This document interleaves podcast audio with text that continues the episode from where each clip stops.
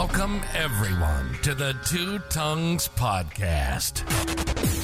Consider this your invitation to join Kyle and Chris on a journey through our minds. Through our minds. Where we explore the questions that have fascinated us for as long as we can remember. Could anarchy actually work? Does God exist? And just how did the cosmos get here anyway? Let me be the Virgil to your Dante, the Sacagawea to your Lewis and Clark.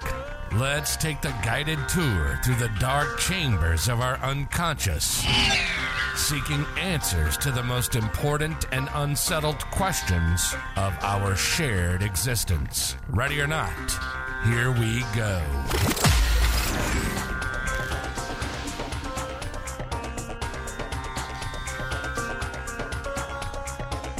Welcome back, one and all, to another episode of the Two Tongues Podcast. Just one tongue coming at you again today, doing a little uh, opinion scholarship on Edward Edinger, the great um, depth psychologist, student of uh, student of Carl Jung, uh, just a tremendous, um, a tremendous scholar. I've come to really enjoy, and been reading some uh, uh, quite a bit of um, Ego and Archetype, and this will be part three I'm going to do one more of these to wrap up that book. And then at some point in the near future, there's one more Edinger book um, that focuses on pre Socratic philosophers. That is fantastic. That's going to be coming. Um, I might do one thing first.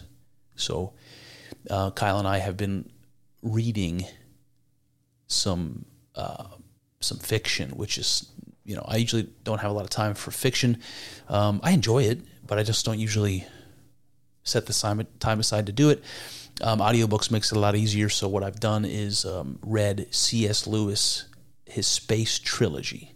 If anybody hasn't heard of it, uh, they include uh, three books. I have them right here.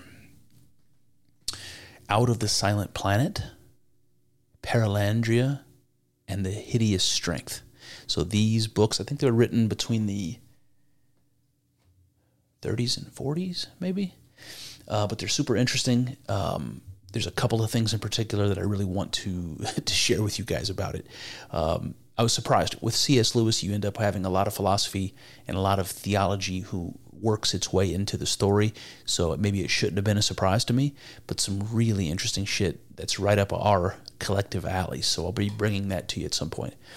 Um, today, though, I want to give you kind of the beginning of the latter half of Ego and Archetype um, it's not exactly easy to organize this um, in sections the way that I'm doing it. So bear with me. I'm going to call this episode One Many Trinity.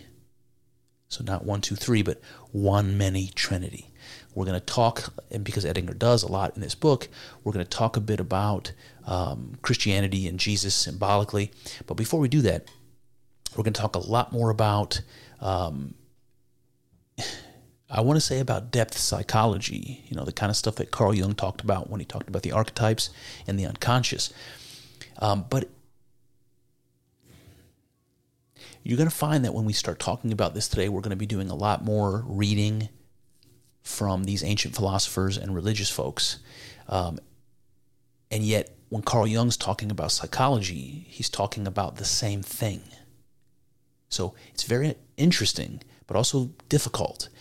You know, when you when you, if you're just reading Carl Jung, um, you're going to get pretty straightforward, maybe as scientific as possible exploration of the human psyche.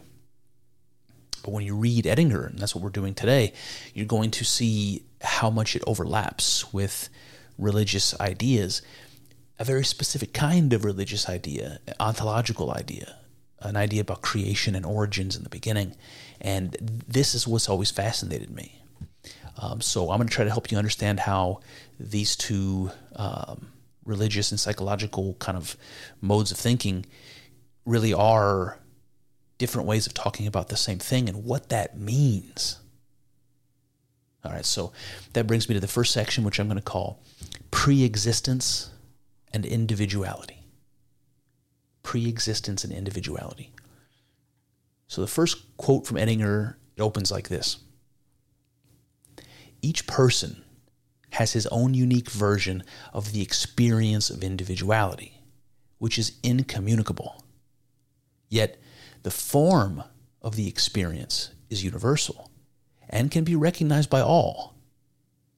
It seems that the goal of the individual's psychic development is to come ever closer to the realization that his own personal individuality is identical with the eternal archetypal individual.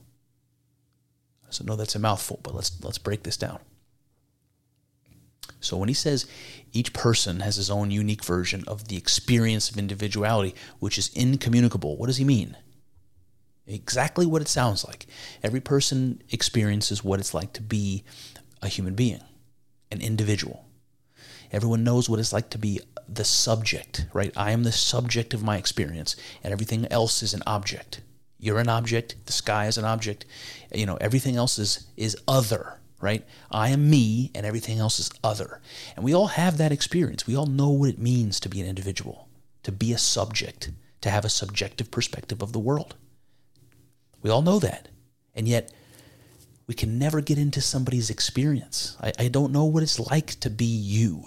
I, I know what it's like to be an individual because I am one, but I don't know what it's like to be you.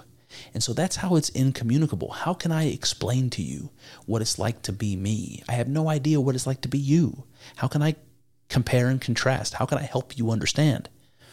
You know, it should be, and, and, and uh, Aldous Huxley had a great phrase for this where he said, human beings are island universes.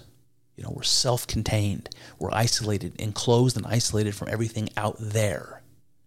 And that's how it's incommunicable. I can't I can't help you to understand. I can't I wish I could grab your hand and pull you into my being so you can see what it's what it is to be me.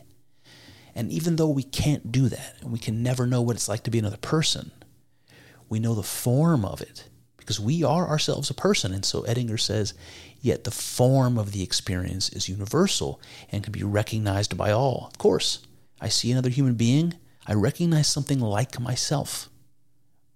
I have no idea what it's like to be that individual, but I have some idea of the form, right? Because I am an example of the same form. And this is what Edinger calls the eternal archetypal individual right? So we're all existing as versions of this ideal thing we're calling the archetypal individual. It's like when Plato talks about the world of forms, right? It's like you can imagine there's a form of a dog or a form of a table or pick whatever thing you want, and you know there's all kinds of different versions of that thing. But how do we know that a poodle and a Rottweiler are both dogs? How do we know that a bench and a boardroom table are, bo- are, are both tables? We, we know because they fit the form of a table. And see, the form of a table doesn't exist really. But you know it when you see it. You know it when something fits that pattern. And there's something like this going on here with, with Edinger when he says that we're all individuals. We all live the experience of being a form of what it means to be an individual, right? We're all different variations of what it means to be an individual. And so we can recognize that when we see it. It's that common thread on which our own individuality is based, but also on which everybody else's individuality is based. And so we have a connection there, even though we are island universes. We can never intimately know what it is to be another person.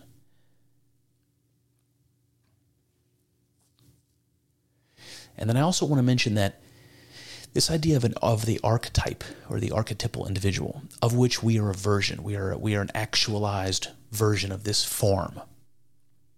It reminds me, if you just picture what that might look like in your mind, it reminds me of um, a hermetic dictum. We've talked about um, we've talked about the hermeticism before, and, and Hermes Trismegistus and some of that philosophy, um, and he they're famous for saying something, as above, so below right? As above, as in heaven, so below, so on earth, as in spirit, so in matter, something like that. So as in God, so in man. Right? And if the archetypal individual, if the archetypes are these this numinous, you know, spiritual, um, ideal, you know, non-physical existent, that's like the above, right? And we are the ego, we are the below. The ego is like the self is like the, the archetypal psyche. And we'll see more of this in a bit. Um, the next quote Edinger brings to us, it goes like this. Um, and this is kind of a reminder or refresher of what we talked about in the last couple of uh, uh, earlier episodes of the series. He says, individuation is a process of differentiation, having for its goal the development of the individual personality. So why am I why am I telling you this? So individuation is something that uh, we talked about uh, previously. Is the it's the idea of of separating yourself from the unconscious or separating yourself from God, getting sufficient distance and being sufficiently distinct that you can turn around and you have the perspective to then see what it is you've separated yourself from. It's like impossible to know what God exists. If you believe you are God, let's say, if you believe you're you're indistinct from the universe, um, how, how do you know the universe exists? Only you. It's only you. You have to pull yourself away from it and have the distance and perspective to look back on it and say, ah, right? And that's what individuation is all about. It's about becoming conscious, being able to say, ah, about more, about more of what you are, about more of what reality is. Uh, and there's all sorts of symbolism, um, religious symbolism that goes along with this idea of individuation. But Carl Jung and the psychologist, the depth psychologist, thought about this as the goal of psychological development, like what we're all working towards. We want to become sufficiently individual.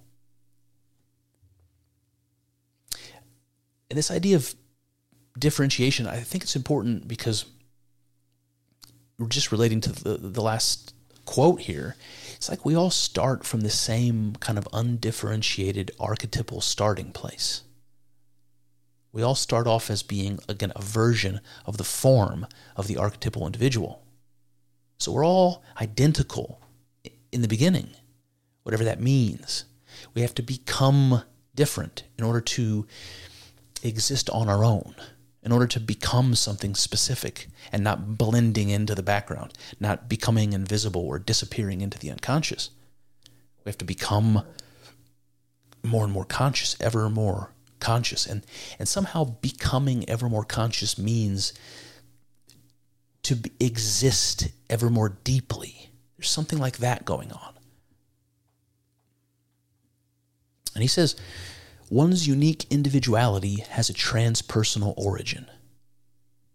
Jung puts it this way. He says quote the self remember the self is like the, this idea of god this the complete psyche uh, all you know everything, the wholeness, the complete kit and caboodle. The self is God to Jung, and he says the self, like the unconscious, is an a priori existent, out of which the ego evolves. Now, if you don't know your Kant or if you don't know your Latin, you may not know what a priori means. It just means before experience, like something exists before you have an experience of it. That's what a priori means. So the self, like the unconscious, is an a priori existent out of which the ego evolves. It is the thing that exists first or pre exists the ego which comes into existence. The unconscious is that from which the ego is born. And then he says, it is an unconscious prefiguration of the ego. The self is an unconscious prefiguration of the ego. Now, if the self is God, and what the self is really is a pre-formulation of what the ego will will be, will will get to be eventually. I can't help but be reminded of a biblical phrase that that human beings were made in the image of God. And so the self is that image, right? The prefiguration of the ego. It is the image that that will be embodied or incarnated in human beings, in mankind. Edinger says, and for this reason, the egocentrism of consciousness is a reflection of the self-centrism of the unconscious. Right? So, right, so if God or the self psychologically, the archetypal psyche, let's say, if this is a pre-existing thing, maybe it's an eternal, numinous sort of reality, and it's the pattern from which uh, human consciousness takes its form, right? Uh, you know, made in the image of God, right? So if that's what's happening here,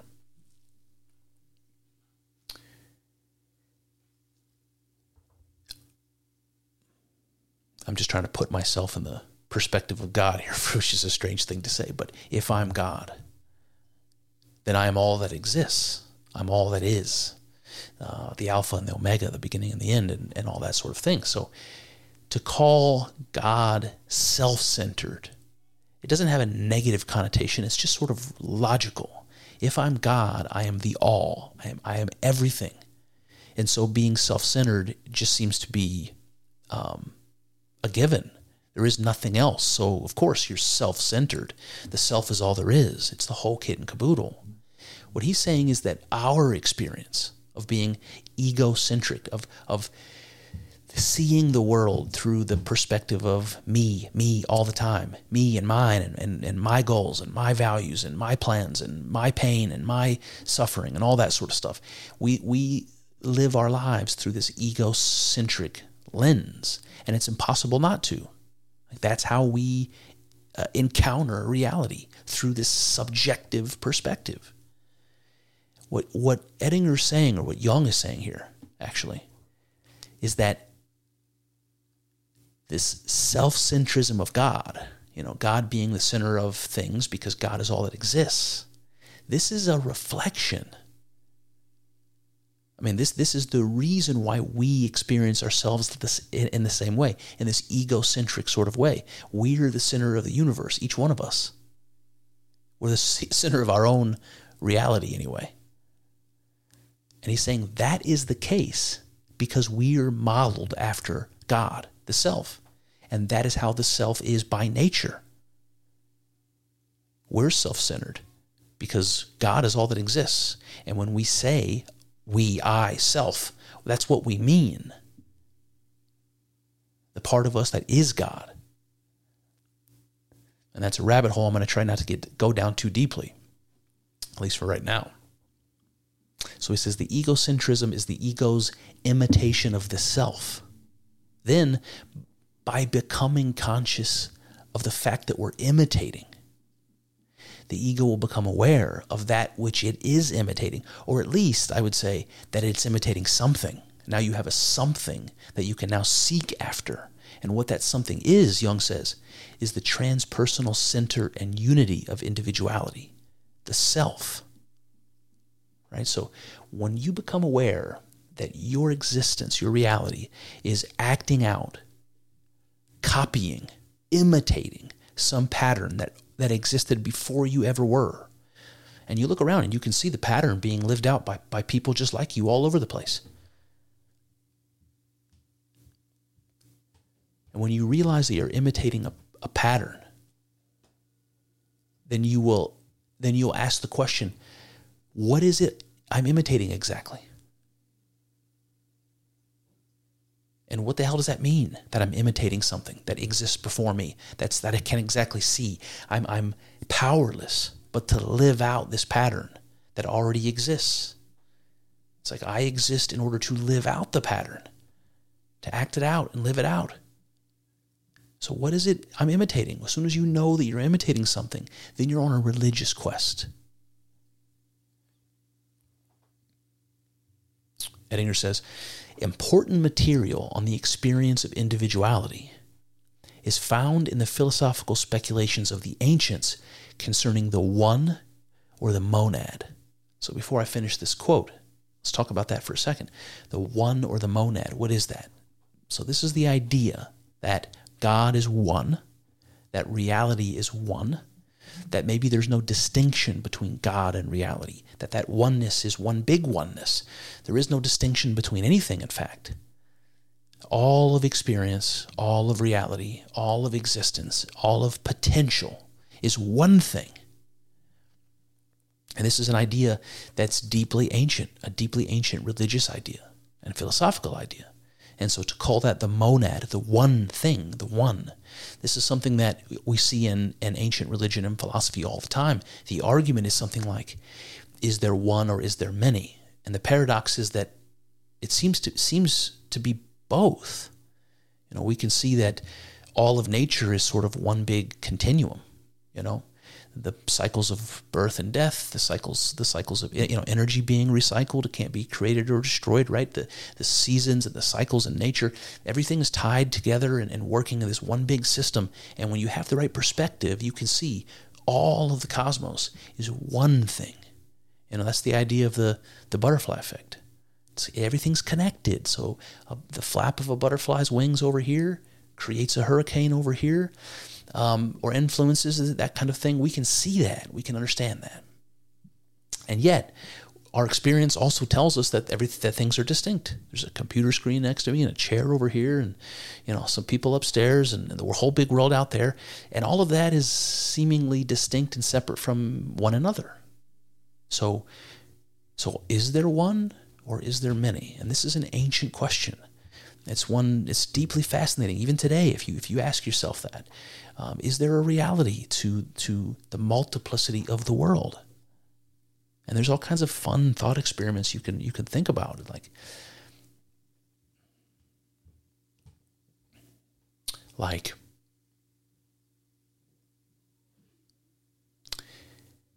if you could zoom in to the atomic level and see the cosmos strictly from an atomic perspective there is no distinction between me and this table, or me and the people upstairs, or me and the big world out there. On an, on atomic level, there is no distinction. It's just a bunch of, of atoms floating around interacting.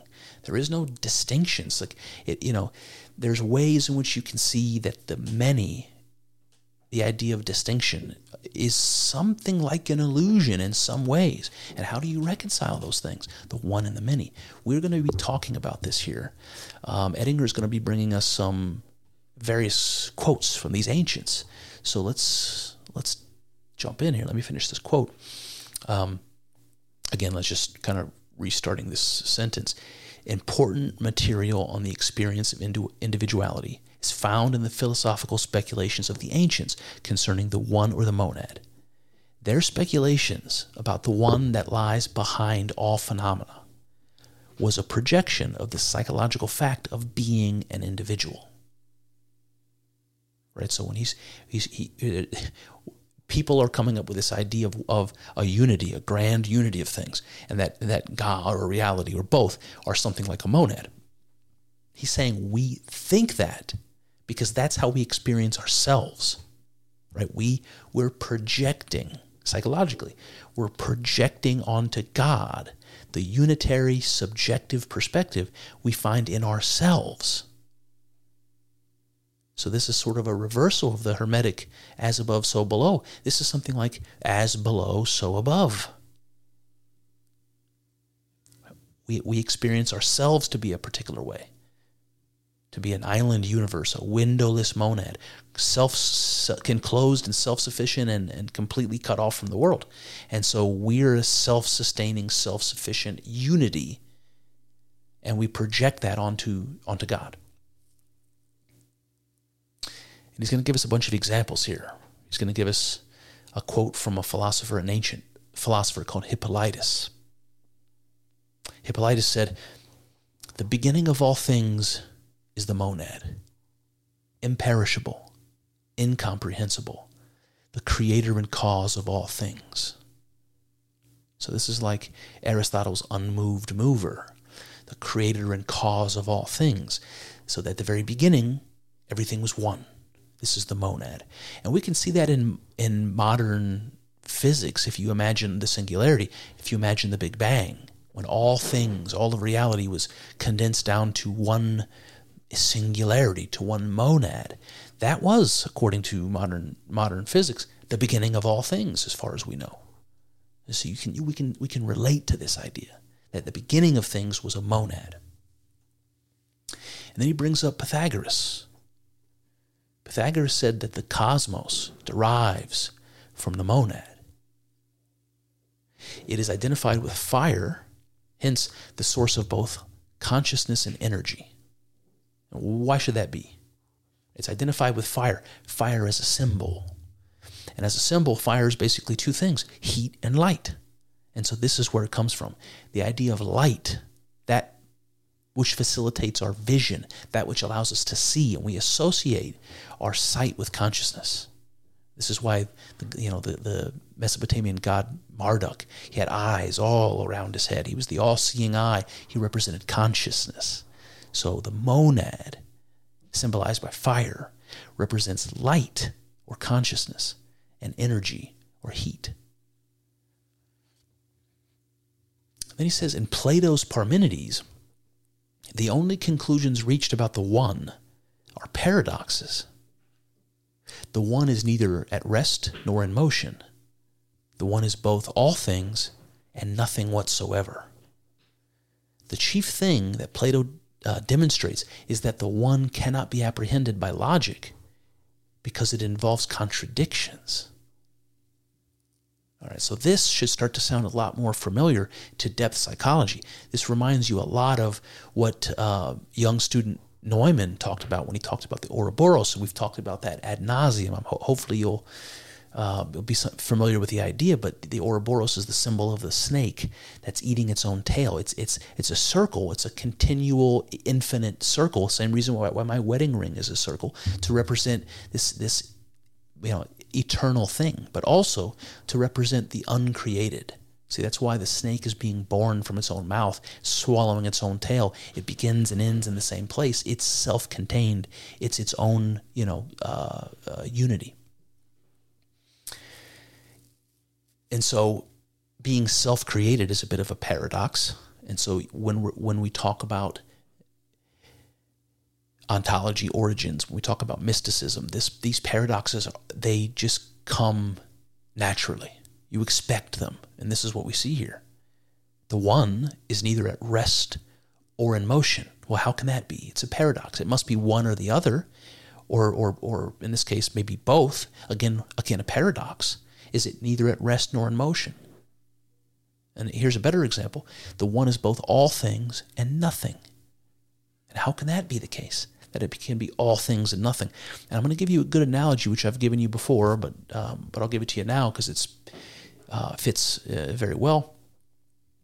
If you think about all things together, if you think of all things at once, and this is what the Ouroboros or the self-created symbol is supposed to represent, the union of opposites. So you take all good and all evil and you put them together, you know? All being and all non-being, you put them together. The feminine, feminine, the masculine, life and death, whatever opposites you want. You, you can take, you can divide the world up, all of, of experience and reality into two poles, and you put them together. Then you have everything all at once. And something interesting happens when you have everything all at once. You have something that has all attributes because it's everything all at once because it has all attributes, it kind of has no attributes. You can't say that that thing is this or that because it's more than this or that, always. And so it becomes nothing. The moment it becomes everything, it becomes nothing. And the line is, it's so fine that it doesn't exist. And you can think about this like if you take all the music that's ever been written and you play it all at once what you're going to hear is static. You're going to hear no sound at all, no music, certainly. You take all the color, the wavelengths of light, visible light, and you put them together, and you get white. You get no color at all. When you take everything and you put them together, paradoxically, you have nothing. And so when Plato says the one is both all things and nothing, this is the kind of idea that you should be playing with in your head. Then he talks about Plotinus, another philosopher, a later philosopher from the third century AD. Plotinus says, It is by the one that all beings are beings. As the one begets all things, it cannot be any of them. There must be something that is fully self sufficient, that is the one. It needs nothing outside itself to exist. It is always present to us, and we to it. We dance around it. In this dance, the soul looks upon the source of life, of intelligence, the origin of being, the root of the soul. Fuck Plotinus, that's good. So, according to Plotinus, it is by the one that all beings are beings, right? So, again, the monad is there in the beginning. It's responsible for creation, for everything. Plotinus says so. He says, as the one begets all things, right? It cannot be any of them. And this is interesting, right? It's, as the one begets something, it can't also be the thing it begets. Like if I am a mother and I have a baby, the baby isn't the mother, it's something else, right? He says, as the one begets all things, it cannot be any of them. So there's this dissociation or separation that takes place between God and creation. And in fact, if you look at the Bible and the story of creation, that's what you see. In the beginning, there was undifferentiated nothingness, the abyss, the deep. And the cosmos gets created by separating that, separating the light from the dark, separating the heavens from the earth, separating woman from man. All of that happens through a process of separation. And that implies, if you unseparate all the separation, that everything in the beginning was one, and you have the monad again. And you and you can see this idea of the one and the many here, because if the one is all that exists, that that's the self, that's God. And it creates something. It can't also be the thing it created. So the one becomes many. And it's a paradox, and it's not a paradox. It's, you know? And so psychologically, the self cannot be the ego. There must be they must there must be a distinction between the self and the ego. And this is the distinction between our consciousness and our unconscious. The dis- same religious distinction between creator and creation. The distinction between father and son that we see in Christianity. That's that's the Jesus figure. Simultaneously father and son simultaneously one and many. And then he gives us another quote here, this time from Valentinian, and it goes like this First, there was the deep, the father of all, called Bethos. Out of him emanated Nous, and he is said to be equal and like to him from whom he had emanated. And Edinger says if we understand these images as projected psychology, then the only begotten one must refer to the empirical ego that emerges from the a priori self, the ego that, that emerges from the unconscious. So let's just let's just recap this little creation myth here from Valentinian. First there was the deep, the father of all things, called Bethos. And out of him emanated Nous. Now Nous is is it means something like mind. And Valentinian says that Bethos and Nous are equal and like.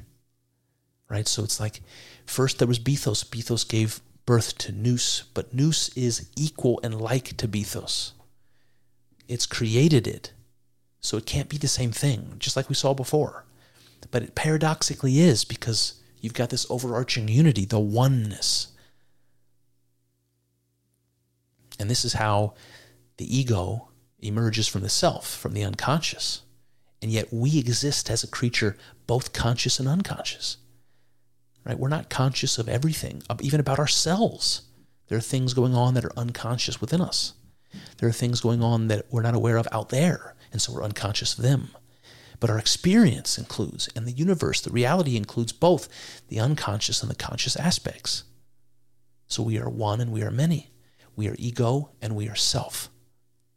We are God and we are man.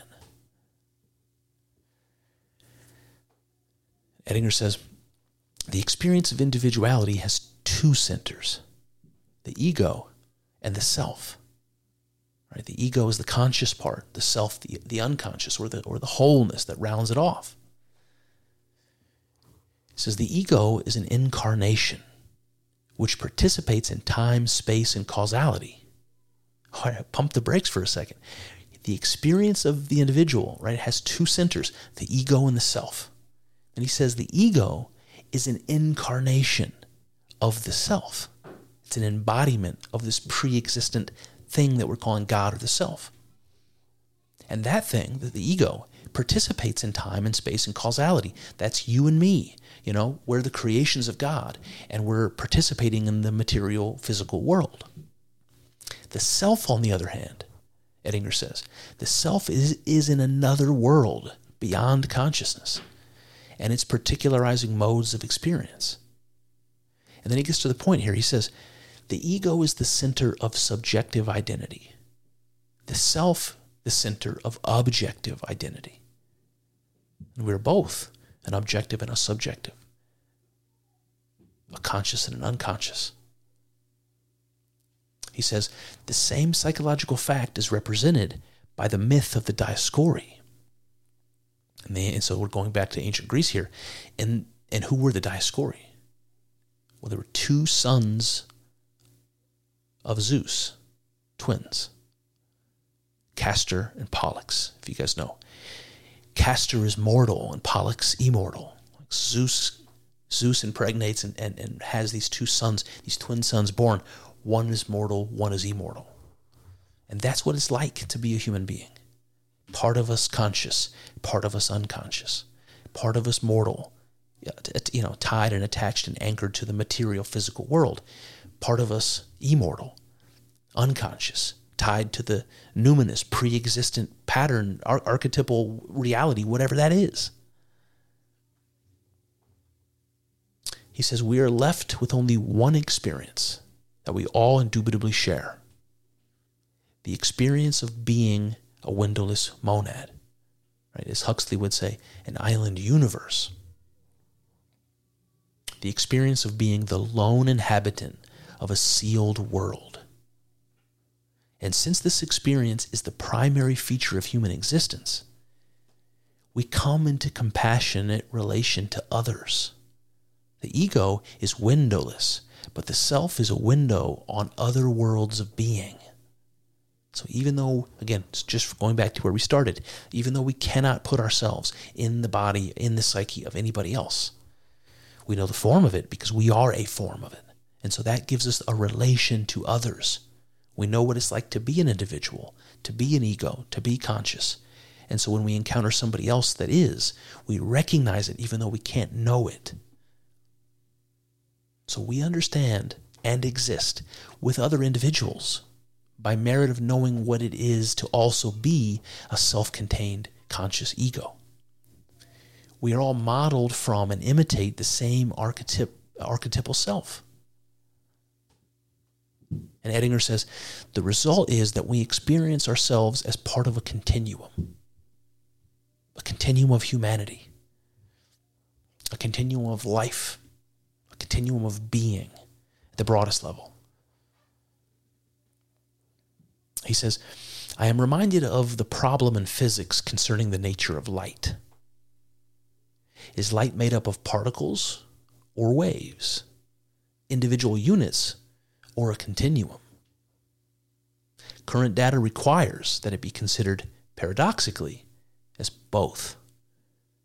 And so it is with the psyche.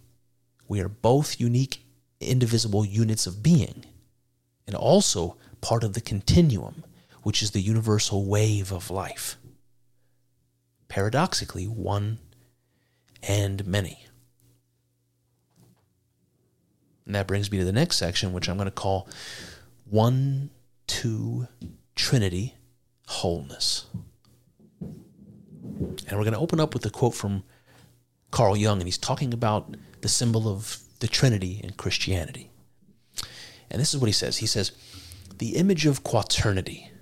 So before I even finish the sentence, what is he talking about here? Well, quaternity sounds means a lot what it's like what it sounds like, something divided into four sections, a quaternity.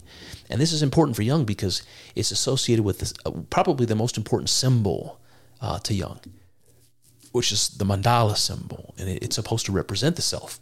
It's supposed to represent wholeness, um, and and it's supposed to represent God. So the quaternity is a circle with a center, and it's divided into four sections, and so it has to have all four sections to be complete. So when he says quaternity, that's what he's getting at. Okay, so he says the image of quaternity is considered as bringing the Trinity to completion by the addition of the fourth previously rejected element, namely matter, devil, and the dark side. All right, so again, fair enough. The Trinity is three. Carl Jung is reminding us that Four, the quaternity, represents wholeness. So the Trinity is incomplete symbolically. There's something missing from it. What is missing, he says? The fourth previously rejected element, which is matter, devil, and the dark side. When we think about God, we typically don't include the devil, do we? When we think about spirit, we don't typically include matter, do we? So something is something is missing. He says he interprets the Trinity as an incomplete representation of deity, perhaps necessary for a certain period of psychic development but inadequate for the needs of individuation because it leaves out the evil side of God. In a monotheistic religion, everything that goes against God can only be traced back to God Himself. So, what's Jung trying to say here? He's saying that if you believe in one God, which is the monotheistic standard, then God is one just like the monad we're talking about. There's nothing outside of God. Everything is everything can roll back up to God. God is the cause and reason for all. So if we're trying to understand God, but we're leaving out something, then we're missing the completeness that we need to understand what God is, the one. And what we leave out are the same, the same things we leave out of our own psychological understanding. The thing Jung talks about with ourselves is integrating the shadow, integrating the anima, these parts of our, these archetypes, these parts of our experience that we don't want to attach ourselves to, that we don't want to believe about ourselves. The shadow is a great example. It's like we are all animals in a way, capable of terrible violence and, and, and all kinds of things for self preservation and other instincts. We're capable of strangling somebody, killing somebody, shooting somebody. We're capable of doing it for noble reasons, but also terrible reasons. And, and if we don't come to grips with that potential within ourselves, then we're kind of ruled by it. We're scared by it. We hide from it.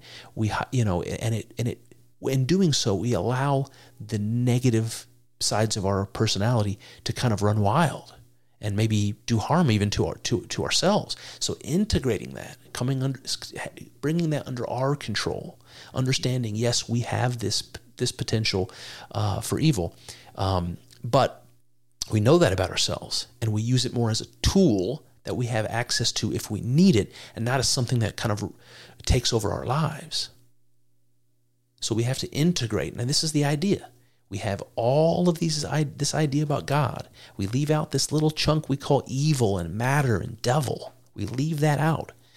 But if God is one, we can't leave that out because it's incomplete. We need to roll that back in. We need to integrate that shadow back into the idea of God to get the completeness, to understand what God really is. He says, every function of energy in nature has the form of a pair of opposites. United by a third factor, their product. All events in time fall into a threefold pattern a beginning, a middle, and an end. The conscious mind thinks of time in the same kind of three categories past, present, and future. And then he says the Pythagorean number symbolism is pertinent here the number one as the first and original number is, strictly speaking, not a number at all. One, as, as unity and totality, exists prior to the awareness of numbers. Thus, one symbolically corresponds to the Ouroboros state prior to creation and the separation of things. Two is the first real number since with it is born the possibility of discriminating one thing from another. Two symbolizes the act of creation, the emergence of the ego from the original state of unity. Two implies opposition, a state of conflict. Three, however, is the sum of one and two and unites them both within, it, within itself. It is the reconciling symbol that resolves the conflict state of two. To three would apply Jung's comment about the symbolic significance of the Holy Spirit, when he says the Holy Ghost is a union of opposites. The third term is the conclusion of the process. It restores the original unity of the one on a higher level. So if God is one, it, ha- it must remain one. And if we're trying to imagine, um, you know, God is made up of Father, Son, and Holy Ghost, they need to reconcile, right? They need to be one thing also. This is the paradox. We're invoking the paradox here. They must remain one thing. And I'll just push on. He says, there is an exact parallel in the formula Hegel proposed for understanding the historical process. First, an original position is established. This is called the thesis. Next, the opposite position is constellated and finally overthrows the first. This is called the antithesis. In the final phase, the one sidedness and inadequacy of the antithesis is recognized and replaced by a synthesis of the two opposites. So you start with your thesis, then you get the op- its opposite, its antithesis, and what's left is the reconciliation of those two together, the synthesis. So, in all these cases, Father, Son, and Holy Spirit, um, th- you know, thesis, antithesis, synthesis, you, you see these this Trinitarian form, formula. You see this threefold, you know, process.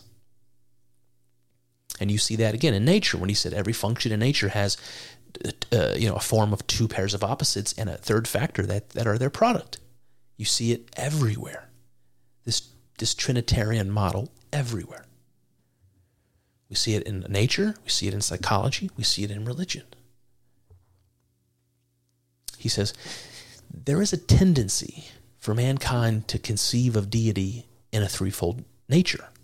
The Christian Trinity, of course, there's Babylonian and Egyptian trinities, and Greek trinities, you know, Zeus, Poseidon, and Hades, and the various embodiments of a triple mother goddess, which you have different forms of in Greek religion. In Greek, in, uh, in Greece, there were three fates. In Teutonic myths, there were three Norns. A widespread tendency to associate deity with a threefold nature. So, how are we to understand this in the light of our conviction that the psyche has a fourfold structure? Remember, a quaternity. And Edinger says three would symbolize a process, four symbolizes a goal. See, and this is how you round out the Trinity. You add the fourth component, you complete it. And the completion here is the goal. What does that mean? What is the goal? Edinger says, I likewise made use of a threefold pattern the three entities being the ego, the self, and the connecting link between them, which he calls the, the ego self axis. He says development of consciousness occurs via a threefold cycle. First, ego identifies with the self. Second, the ego is alienated from the self. And then the third is the ego reuniting with the self. So here you have the same threefold pattern. He, and he says these three stages correspond, correspond precisely with the three terms of the Christian Trinity the Father, which is the self, the Son, the ego, and the Holy Ghost, which is the ego self axis. The Holy Ghost is that which connects the Father and Son. That's that which connects God and man.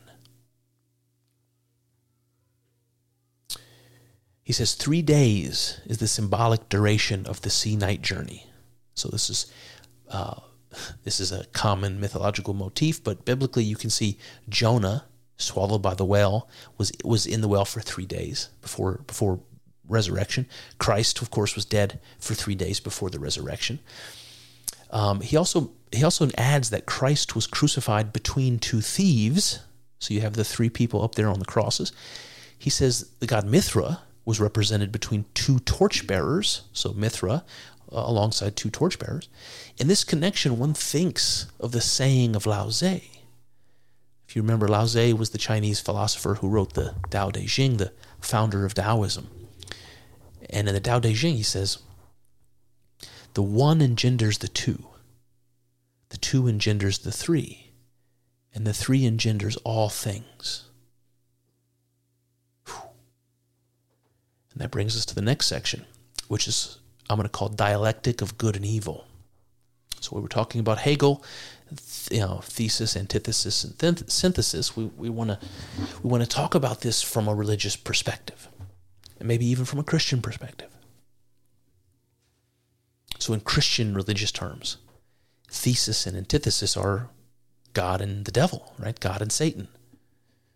The question is, can they be reconciled? Can God be reconciled to Satan? Satan to God? Now, when Carl Jung was talking about the Trinity, he said, the image of quaternity brings the Trinity to completion by the addition of the fourth previously rejected element, namely matter, the devil, the dark side. He said he interprets the Trinity as an incomplete representation of deity, remember, inadequate for the needs of individuation. Um, he also says multiplicity is manifested by the projection of parts on the individual psyche into the outer world. In such a state of dispersal, a process of collecting is needed. The process involves accepting one's own, uh, excuse me, accepting as one's own all those aspects of being which have been left out in the course of ego development. There is a unity behind the apparent multiplicity and it is this pre existent unity which has motivated the whole arduous task of self collection in the first place. So that might be a little confusing, but I want to relate this to the, to the statement that uh, Jung made earlier about the Trinity. Because remember, when he talked about the matter and the devil and the dark side being left out of this idea of God, and therefore the idea of God being incomplete, then he reminds us that in a monotheistic religion, everything rolls back to God, including evil and the devil and the things we're trying to exclude. They cannot be excluded. So they have to be integrated back into the idea of God. Now, the connection I want to make here is this idea of projection. He says that multiplicity in the world is manifested by our projecting onto the world parts of our own individual psyche.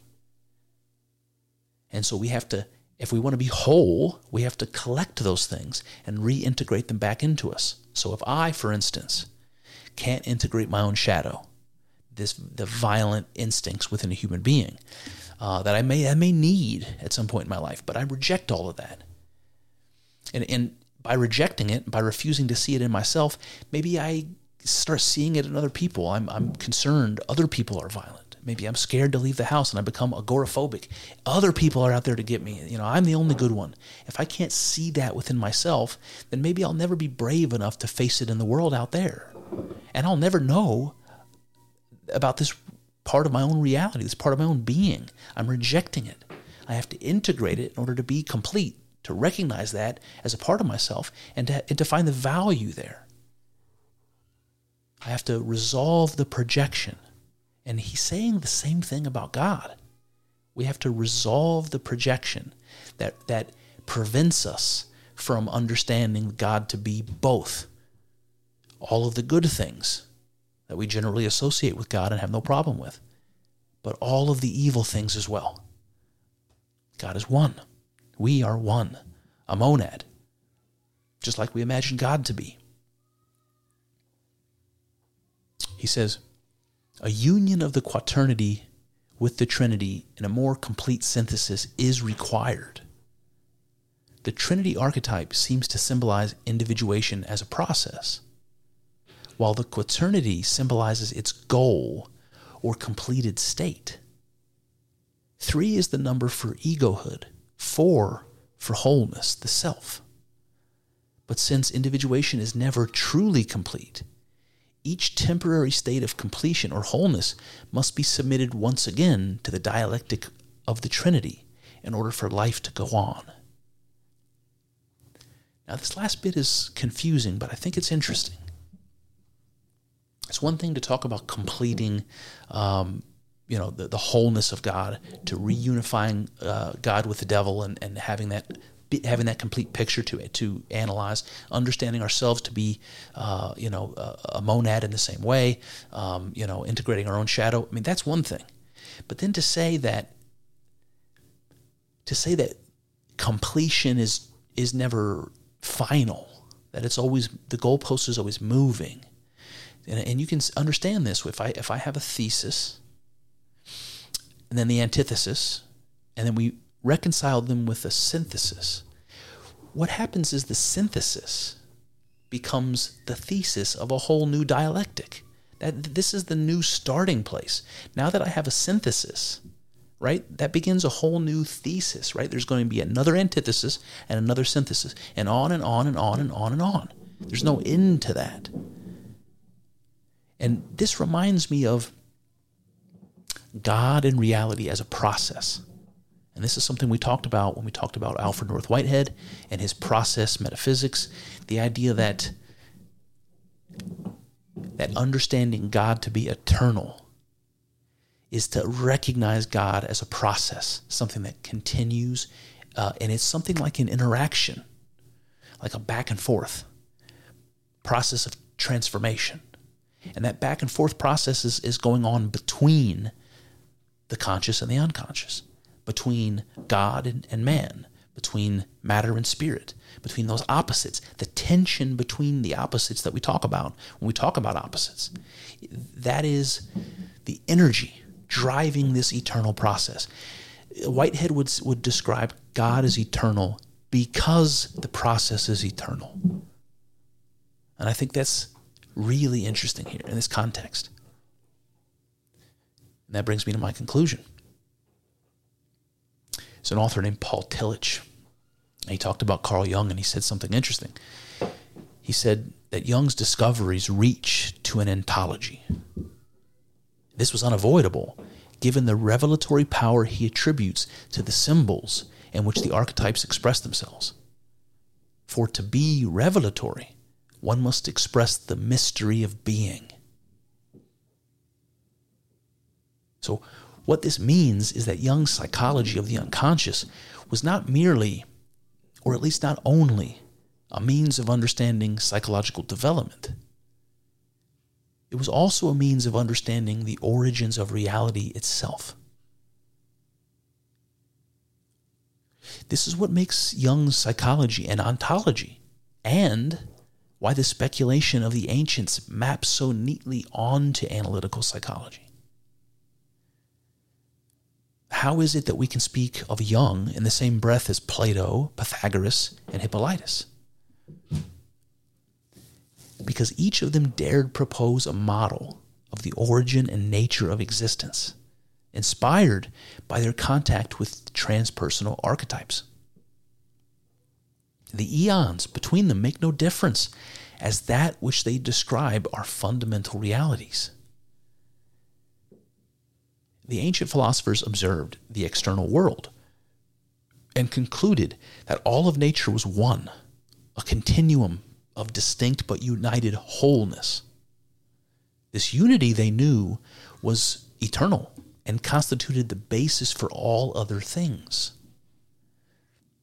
Jung, on the other hand, observed his psyche and discovered the exact same pattern an eternal unity the self, from which all egos, all other selves, are birthed. How such a thing as modern psychology, ancient ontology, and religion can parallel one another so perfectly rests upon one and just one fact of human experience. It is the fact of experience itself. See, we encounter reality through experience through through our consciousness. This is how we know we exist and the world out there is real. But just what the hell is experience? We know that our experience is not identical to the world out there. After all, you have your own experience entirely apart from mine. And of course, there is much present in the world, and within ourselves for that matter, which we do not experience consciously. So, Experience is not reality, and yet it is the only evidence we have for it. Stated differently, we cannot distinguish an external reality from the phenomena of our inner experience. And this makes the birth of our consciousness and the birth of the cosmos one in the same thing for each and every one of us. When we are born, reality is born within us. And when we die, it's snuffed out. We all know that this sentiment is as true as it is false. It is a paradox, and quite as it should be. Now, if we accept that reality emerges, at least for us individually, when we emerge into life, and we cannot so easily distinguish ourself from God, we feel ourselves to be eternal and self created and project these attributes equally onto God. And as Edinger showed us, we experience ourselves to be the subject of experience, the center of the universe, the monad. We then project this onto God. So, what does this mean? Is it that we've invented the notion of God as a symbol onto which we project the mystery of our own isolated individuality? Or are we simply recognizing the pre existent pattern on which our being is based? Is it as above, so below? Or as below, so above? The real question might be is there even a difference? Well, there you have it. That's one avenue explored, but infinitely more still to go. I hope you enjoyed thinking along with us. I know, I know, it's not easy work. Thinking. It's hard and full of uncertainties, but I'm grateful for the company as we trek through this together. Here's to hoping that the juice is worth the squeeze. See what I did there? Let's find out together in the next episode.